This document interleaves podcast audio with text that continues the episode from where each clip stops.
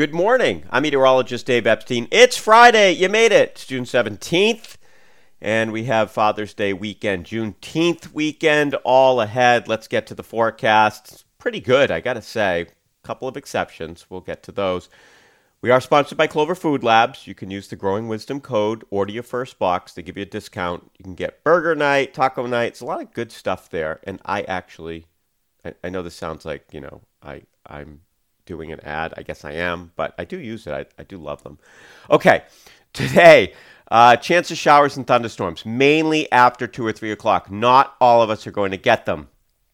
I looked at the drought monitor yesterday, uh, mid morning, and we're still, you know, around Boston, southwest, back to the eastern part of Metro West and into Rhode Island. We're in an official drought.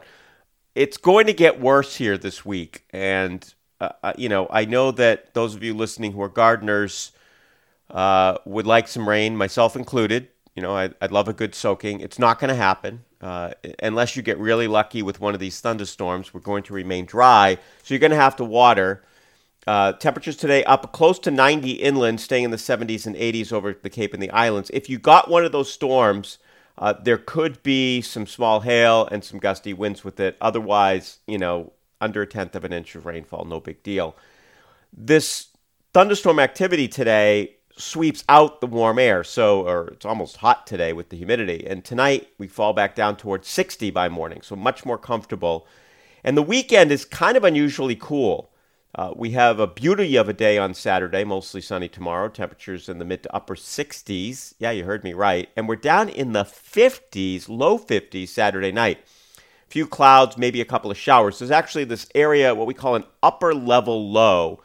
So think of it this way there's like, you know, a big pool of cool air, and it's circulating down from Canada, and it moves down over New England, sweeps down in, at the bottom of the U, and then sweeps back up out to sea in Canada. So you have a U shape with the jet stream. That's over us. The cool air comes down in that.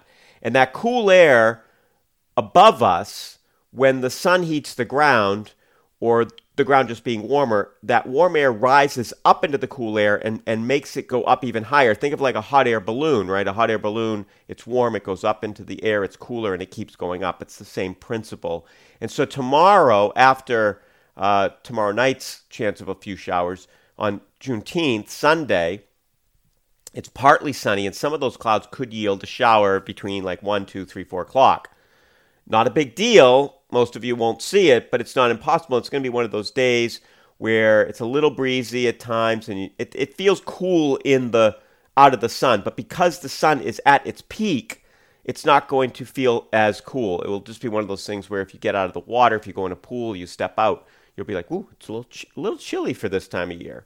Back down to the low 50s Sunday night, and then we start warming up again into the 70s here Monday, Tuesday, and Wednesday of next week, all with dry weather. And the dryness, the low humidity is actually for the plants not great because it's going to dry things out. So you are going to need to water all your container stuff.